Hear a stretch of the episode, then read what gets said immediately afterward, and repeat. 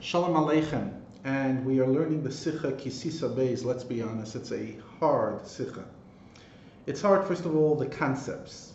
So, at least when I learned the Sikha, I struggled to even understand the baseline. What's the what's the baseline of the Sikha? So, that's what I'm going to try to do. Um, as an introduction, in the Sikha itself, there's no clear Hayra. The Rebbe doesn't finish off and say this is the lesson or this is the Chassidus element. And when the Rebbe originally said the Sikha, there's no recorded lesson or Hayra as well. But we'll try to explore something together.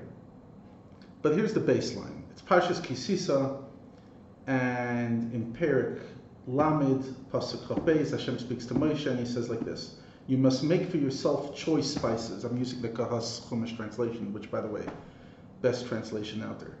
500 shekel weights, which is about 21.3 pounds of pure myrrh. 500 shekel weights of fragrant cinnamon in two F portions, each amounting to 250 shekel weights, etc.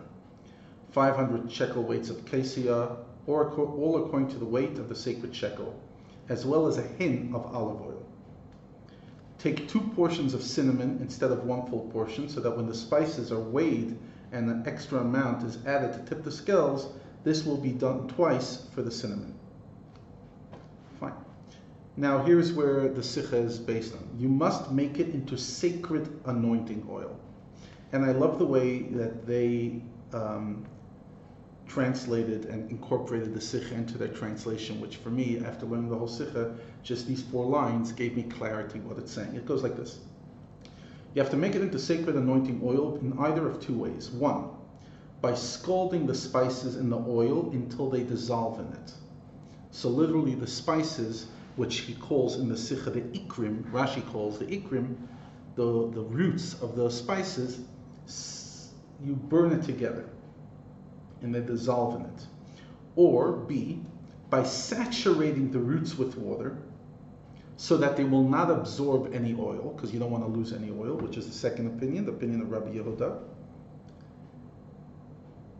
and then pouring the oil over these roots so it absorbs their scent. The oil absorbs the scent. And finally, draining the oil off the roots, that you don't lose any oil, so pretty much you make sure you get all oil.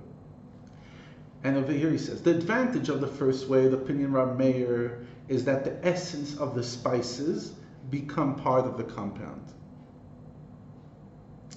as the Rebbe explains later on in the Sikha, in the Hoiva, in the present, that's much better because you're literally getting the Besamim, you're getting the realness of the Besamim in the Hoiva.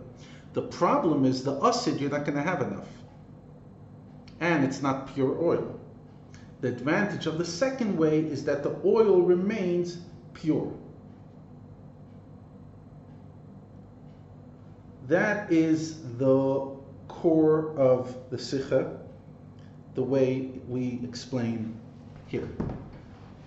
So let's recap. There's two opinions. There's Rab Meir and Rabbi Yehuda. The Rebbe explains that one works b'hoiva, one works ba'asid. It's a l'shitase sikha. What's a l'shitase sikha? We've had this before, where the Rebbe sets a shita, the Rebbe sets an opinion and an underlying theme that explains multiple machlekes in between the two figures, Rab Meir and Rabbi Yehuda. In this case, the Rebbe explains three three different machlekes and they have, and in the end, the Rebbe explains in Ois Aleph why you need each of the three. Each one, what it adds onto the next one. But fundamentally, what is it?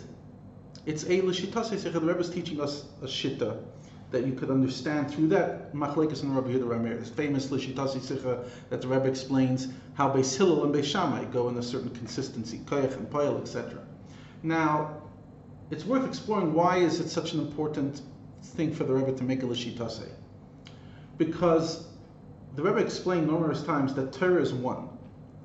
And the more we can dig down and find singularity, we could find common threads Instead of saying there's multiple machlekes and each one with their own agenda, you find one core thing which sits at the root.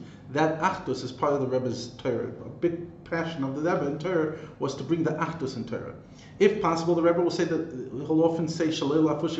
If we don't want to add a machlekes, let's make it understand in a way that they're not arguing. But if they're arguing, instead of having three different arguments, we have one core thing, and it's very much the Rebbe would follow the, the style of the Rogatchover to go to the heart of a matter and be able to go on that baseline and really understand, based on one difference in worldview, how it affects multiple machlekes.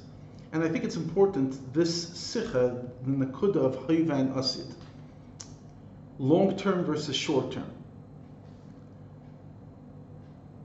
What does what does the person want now? So, for example, an example, the, we learned this in the sikha the case of the shemer of the soicher.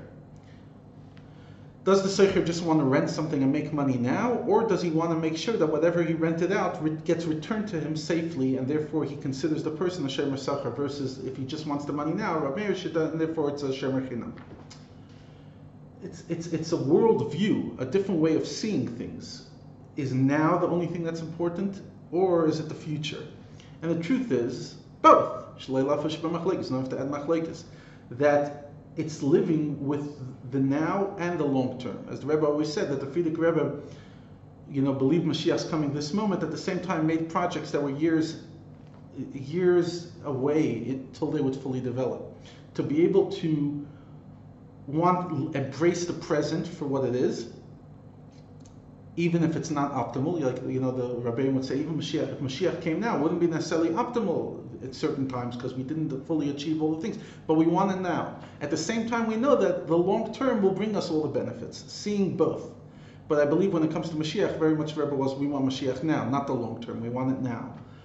But just exploring the Sikha that Rebbe said in Parshas uh, Kisisa Tafshin Lamed Hey Alishitasi Sicha again adds to the beautiful, um, beautiful legacy of, of, of Lishitasi that the Rebbe had in numerous sikhs. interesting, in our 16, the Rebbe brings another example which often comes when a, a, bris, for example, if you can have a bris in the morning or later in the afternoon, a pidyon aben, the shaklavitaria, the, the, the decision between zrizim makdim and mitzvah, that you're supposed to rush towards a mitzvah, or B'rov Am Hadras Melech, that you'll have a bigger crowd. Which one overrides one?